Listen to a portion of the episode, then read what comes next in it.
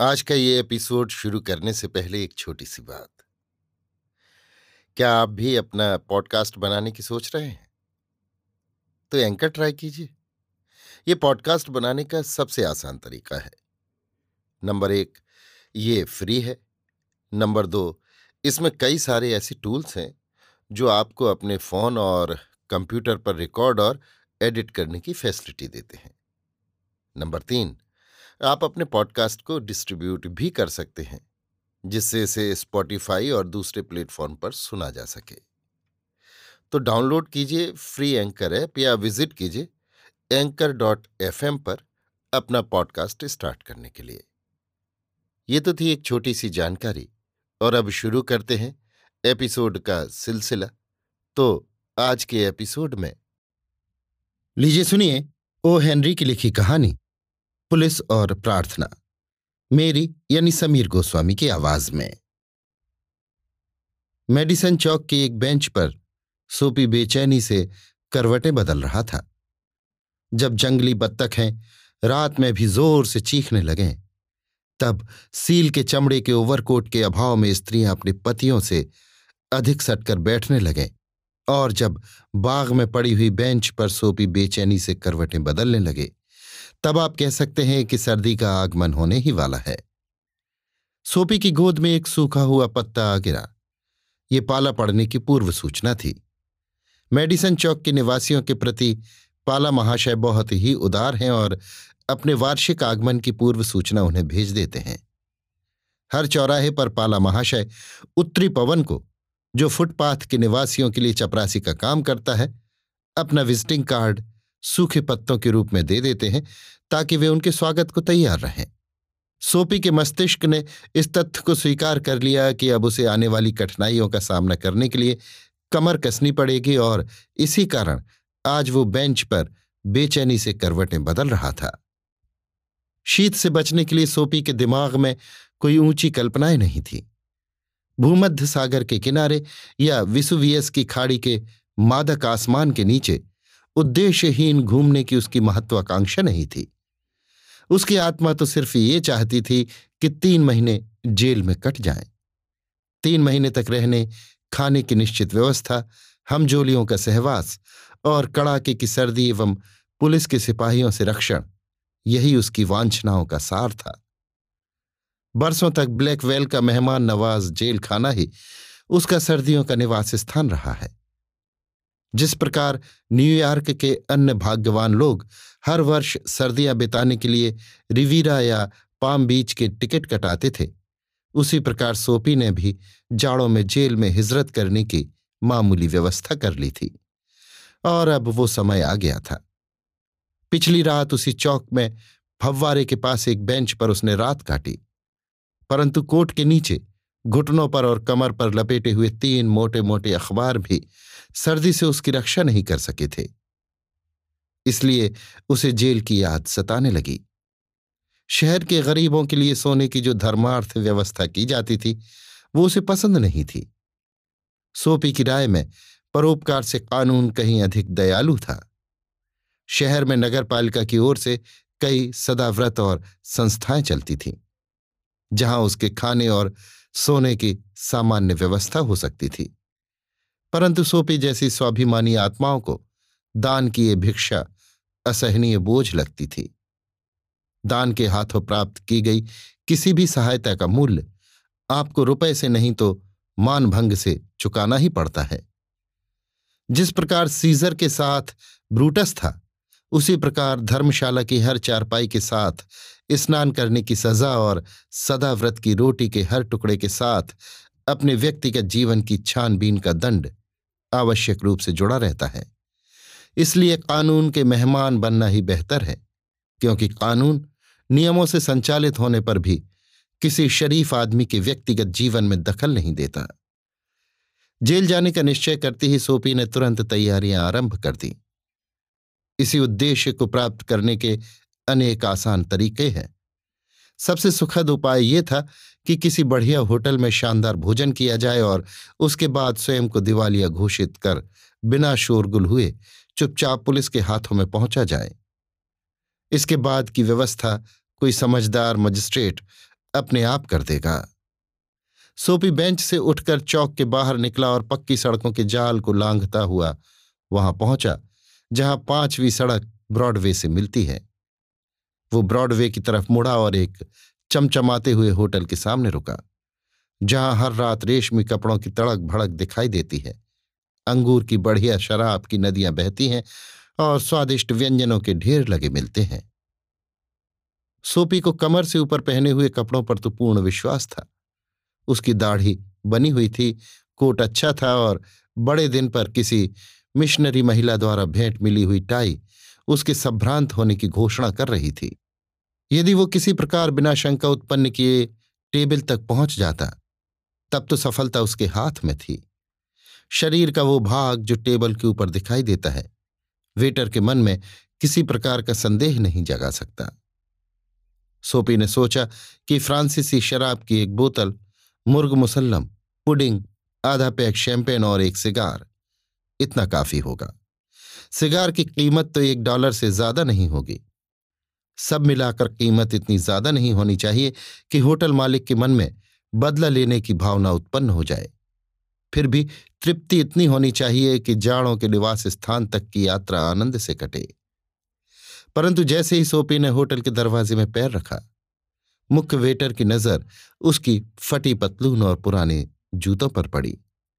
तुरंत ही सुदृढ़ और सधे हुए हाथों ने उसे पकड़कर चुपचाप सड़क पर लापटका और इस प्रकार मुर्ग मुसल्लम के बर्बाद होने की नौबत टल गई। सोपी ब्रॉडवे से वापस लौटा। उसे ऐसा महसूस हुआ कि वांछित ध्येय तक पहुँचने में ये स्वादिष्ट भोजन वाला मार्ग तो काम नहीं देगा। जेल तक पहुँचने का और कोई उपाय ढूंढना चाहिए। छठी सड़क के मोड़ पर उसे तरह तरह की चीज़ों से, करीने से सजाई हुई एक कांच की खिड़की बिजली की रोशनी में जगमगाती हुई दिखाई दी। सोपी ने पत्थर उठाया और उसे शीशे पर दे मारा। चारों तरफ़ से लोग दौड़े और एक पुलिस का सिपाही भी आ खड़ा हुआ। सिपाही को देखकर सोपी मुस्कुराया और अपनी जेबों में हाथ डाले हुए चुपचाप खड़ा रहा। सिपाही ने तमतमा कर पूछा, शीशा फोड़ने वाला कहाँ गया? सौभाग्य का स्वागत करते हुए सोपी ने व्यंग के स्वर में सहृदयता से पूछा क्या आप इतना भी नहीं समझते कि इसमें मेरा भी कुछ हाथ हो सकता है? सिपाही के दिमाग ने सोपी को दोषी मानने से इनकार कर दिया। खिड़कियों को पत्थर मारकर तोड़ने वाले कानून के रक्षकों से गपशप करने के लिए कहीं रुकते हैं, वे तो फ़ौरन नौ दो ग्यारह हो जाते हैं। पुलिसमैन ने कुछ दूर सड़क पर एक आदमी को बस पकड़ने के लिए भागते देखा और अपना डंडा घुमाता हुआ उसके पीछे भागा। दो सफल होकर सोपी, निराश हो गया और मटर गश्ती करने लगा। सड़क के उस पार एक साधारण शान शौकत का होटल था। वहाँ छोटी जेब और बड़े पेट वाले ग्राहक जाया करते थे। घटिया बर्तन और धूमिल वातावरण, पतली दाल और गंदे मेजपोश। इस स्थान पर सोपी बिना रोक टोक अपनी फटी पतलून और पुराने जूतों समेत जा पहुँचा। वो टेबल पर जा बैठा और पेट भरकर कबाब कोफ्ते, केक और कचौड़ियाँ खा गया। और तब उसने वेटर के सामने ये रहस्य खोला कि तांबे की एक पाई का भी उसने मुँह नहीं देखा है। बड़े रौब से उसने वेटर से कहा, अब जल्दी ही पुलिस को बुलाइए। व्यर्थ में एक शरीफ आदमी का वक्त क्यों खराब करते हैं? अंगारी सी लाल आँखें दिखाते हुए कठोर शब्दों में वेटर ने कहा, तेरे लिए और पुलिस का सिपाही? उसने अपने साथी को आवाज़ दी और सोपी महाशय फिर एक बार निर्दयता से सड़क पर लापट के गए। सुथार के गज की तरह धीरे धीरे एक एक जोड़ को खोलता हुआ सोपी उठा और कपड़ों की धूल झाड़ने लगा। आज उसके लिए गिरफ्तारी मृग मरीच का हो चली थी और उसे वो सुखदाई जेल कोसों दूर दिखाई दे रही थी। कुछ दूरी पर एक दुकान के सामने खड़े हुए सिपाही ने उसे देखा और हंसता हुआ अपने रास्ते चला गया। काफ़ी देर इधर उधर भटकने के बाद सोपी में गिरफ्तारी की आराधना करने की हिम्मत फिर जागृत हुई। इस बार जो अवसर आया, वो ना समझ सोपी को अचूक लगा। मनोहर और सुशील मुद्रा वाली एक नवयुवती एक दुकान की खिड़की के सामने खड़ी, अंदर सजी हुई प्यालियों और दावातों को कुछ दिलचस्पी से देख रही थी और दो गज की दूरी पर ही कठोर मुखाकृति वाला एक सिपाही नल का सहारा लिए खड़ा था। सोपी ने इस बार औरतों की छेड़छाड़ करने वाले घृणित और तुच्छ गुंडे का पार्ट अदा करने की योजना बनाई। अपने शिकार की सौम्य और भोली सूरत देखकर तथा कानून के सतर्क पहरेदार को पास में खड़ा जानकर सोपी को ये सोचने का प्रोत्साहन मिला कि शीघ्र ही उसकी बाह पर सिपाही के पंजे की उस सुखदाई पकड़ का अनुभव होगा, जो उसे सर्दियों भर आरामदायक जेल में पहुँचा देगी। सोपी ने मिशनरी महिला द्वारा भेंट दी गई टाई को ठीक किया। सिकुड़ती हुई आस्तीनों को कोट से बाहर निकाला। टोप को तिरछी अदा से पहना और उस युवती की तरफ़ बढ़ा। उसने उसकी तरफ़ आँख से इशारा किया। उसे देखकर खांसा खकारा और चेहरे पर बनावटी हँसी लाकर बदतमीजी से घृणित गुंडों की तरह झूमने लगा। अपनी आँख की कोर से तिरछी नज़र डालकर उसने ये देख लिया कि पुलिस का सिपाही उसे घूर रहा है। युवती दो चार कदम आगे पीछे हुई और फिर अधिक एकाग्रता से खिड़की में सजी हुई चीज़ों को देखने लगी। सोपी निर्भयता से आगे बढ़कर उसके पास जा खड़ा हुआ और अपना टोप सिर से उठाकर बोला, क्यों पंछी कहीं कुछ तफरी का इरादा है? सिपाही अब भी देख रहा था। सताई हुई युवती की उंगली के एक इशारे मात्र से सोपी अपनी मंजिल तक पहुँच सकता था। अपनी कल्पना में वो थाने की सुखद गर्मी में पहुँच भी चुका था। परंतु युवती उसकी ओर मुँह करके खड़ी हो गई और अपना हाथ आगे बढ़ाकर उसके कोट की बाह को पकड़कर खुशी से बोली, ज़रूर दोस्त, मैं तो बिल्कुल तैयार हूँ। मैं तो खुद ही तुमसे कहने वाली थी। मगर वो सिपाही जो देख रहा था। वृक्ष से लता के समान अपनी देह से लिपटी हुई उस लड़की को लिए, जब सोपी पुलिसमैन के सामने से गुजरा तो उदासी ने उसे घेर लिया। उसके भाग्य में शायद आज़ादी ही बदी थी। अगले मोड़ पर ही वो उस लड़की से पिंड छुड़ाकर भागा। वहाँ से ऐसे मोहल्ले में पहुंचकर रुका, जहाँ रात में झूठे वादे करने वाले बेफिक्र प्रेमी और शराब संगीत के दौर चलते हैं। फर के कोट पहने महिलाएँ और बढ़िया ओवरकोट पहने पुरुष उस सुहानी हवा में टहल रहे थे। एकाएक सोपी के मन में शंका उठी कि किसी भयानक टोटके ने तो उसे गिरफ्तारी से परिमुक्त नहीं कर रखा है। इस विचार से वो कुछ घबराया। परंतु एक भव्य नाटक घर के सामने शान से टहलते हुए एक पुलिस के सिपाही को देखते ही उसके मन में शराबी का पार्ट अदा करने की योजना फिर बिजली की तरह कौंध गई। फुटपाथ पर खड़े होकर सोपी ने अपनी कर्कश आवाज़ में शराबियों की तरह बकना और चिल्लाना आरंभ किया। नाच कर चीख कर चिल्लाकर और अनेक तरीकों से उसने आसमान सिर पर उठा लिया। पुलिसमैन ने डंडा घुमाते हुए सोपी की तरफ़ पीठ कर ली और एक राहगीर से कहने लगा, एल कॉलेज का कोई लड़का है। उसने हार्ट फोर्ट कॉलेज को आज बुरी तरह हराया है, इसीलिए खुशियाँ मना रहा है। सिर्फ़ अल्लाह मचाता है, डर की कोई बात नहीं। इन लोगों से कुछ ना कहने की हमें हिदायत है। दुखी होकर सोपी ने इस असफल तिकड़म को त्याग दिया। क्या पुलिस के सिपाही उसे कभी गिरफ़्तार नहीं करेंगे? उसकी कल्पना में जेल एक अप्राप स्वर्ग के समान लगने लगी। उसने ठंडी हवा से बचने के लिए अपने जीर्ण कोट के बदन बंद कर लिए। सिगार की एक दुकान में उसने एक संभ्रांत मनुष्य को सिगार सुलगाते हुए देखा। अंदर जाते समय उसने अपना रेशमी छाता दरवाजे के पास रख दिया था। सोपी अंदर घुसा। छाता उठाया और धीरे धीरे चहलकदमी करता हुआ आगे बढ़ गया। सिगार वाला मनुष्य जल्दी से उसके पीछे चला। वो कुछ सख्ती से बोला, मेरा छाता चोरी पर सीना जोरी करते हुए सोपी उपहास करने लगा। क्या वाकई? आपका छाता। तो फिर आप पुलिस को क्यों नहीं बुलाते? ये खूब रही, आपका छाता। जल्दी करिए साहब, पुलिस को बुलाइए, मोड़ पर ही खड़ा है। छाते के मालिक ने अपनी चाल धीमी कर दी। सोपी ने भी वैसा ही किया। लेकिन उसके मन में ये आशंका उठ चुकी थी कि इस बार भी भाग्य उसे धोखा दे जाएगा। सिपाही सहमा हुआ उन दोनों की ओर देखता रहा। छाते वाले ने कहा, जी हाँ। जी, आप जानते हैं, ऐसी गलती हो जाती है। अगर ये छतरी आपकी है तो मुझे माफ़ करें। दरअसल बात यह है कि आज सुबह ही मैंने इसे एक होटल से उठाई थी। अगर आप इसे पहचानते हैं, अगर आपकी है तो मैं आशा करता हूँ कि आप मुझे सोपी ने दुष्टता से बोला, जी हाँ, निश्चित रूप से ये मेरी ही है। छतरी का तथाकथित स्वामी मैदान छोड़कर भाग गया। पुलिसमैन भी काफ़ी दूर पर दिखाई देने वाली एक मोटर से सड़क लांघने वाली एक सुंदरी को बचाने के लिए चल पड़ा। सोपी, पूर्व की तरफ़ मरम्मत के लिए खोदी गई एक सड़क पर आगे बढ़ा। गुस्से से उसने छाती को एक गड्ढे में फेंक दिया। सिर पर लोहे की टोपी और हाथ में डंडा लिए घूमने वाले पुलिस समुदाय के प्रति उसका मन विरक्ति से भर गया। वो तो उनके पंजों में फंसना चाहता था और सिपाही शायद उसे बुराई से ऊपर उठे हुए किसी राजा के समान समझ रहे थे।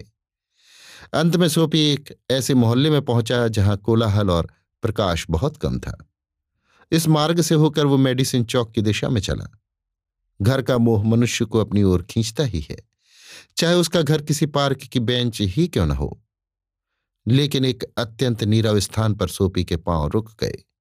यहाँ एक पुराना गिरजा था टूटा फूटा विलक्षण और मेहराबदार। बैंगनी रंग के कांच वाली खिड़की में से मंद प्रकाश छन रहा था और निश्चय ही अगले इतवार की प्रार्थना की तैयारी में लीन पियानो बजाने वाला पर्दों पर उंगलियाँ नचा रहा था।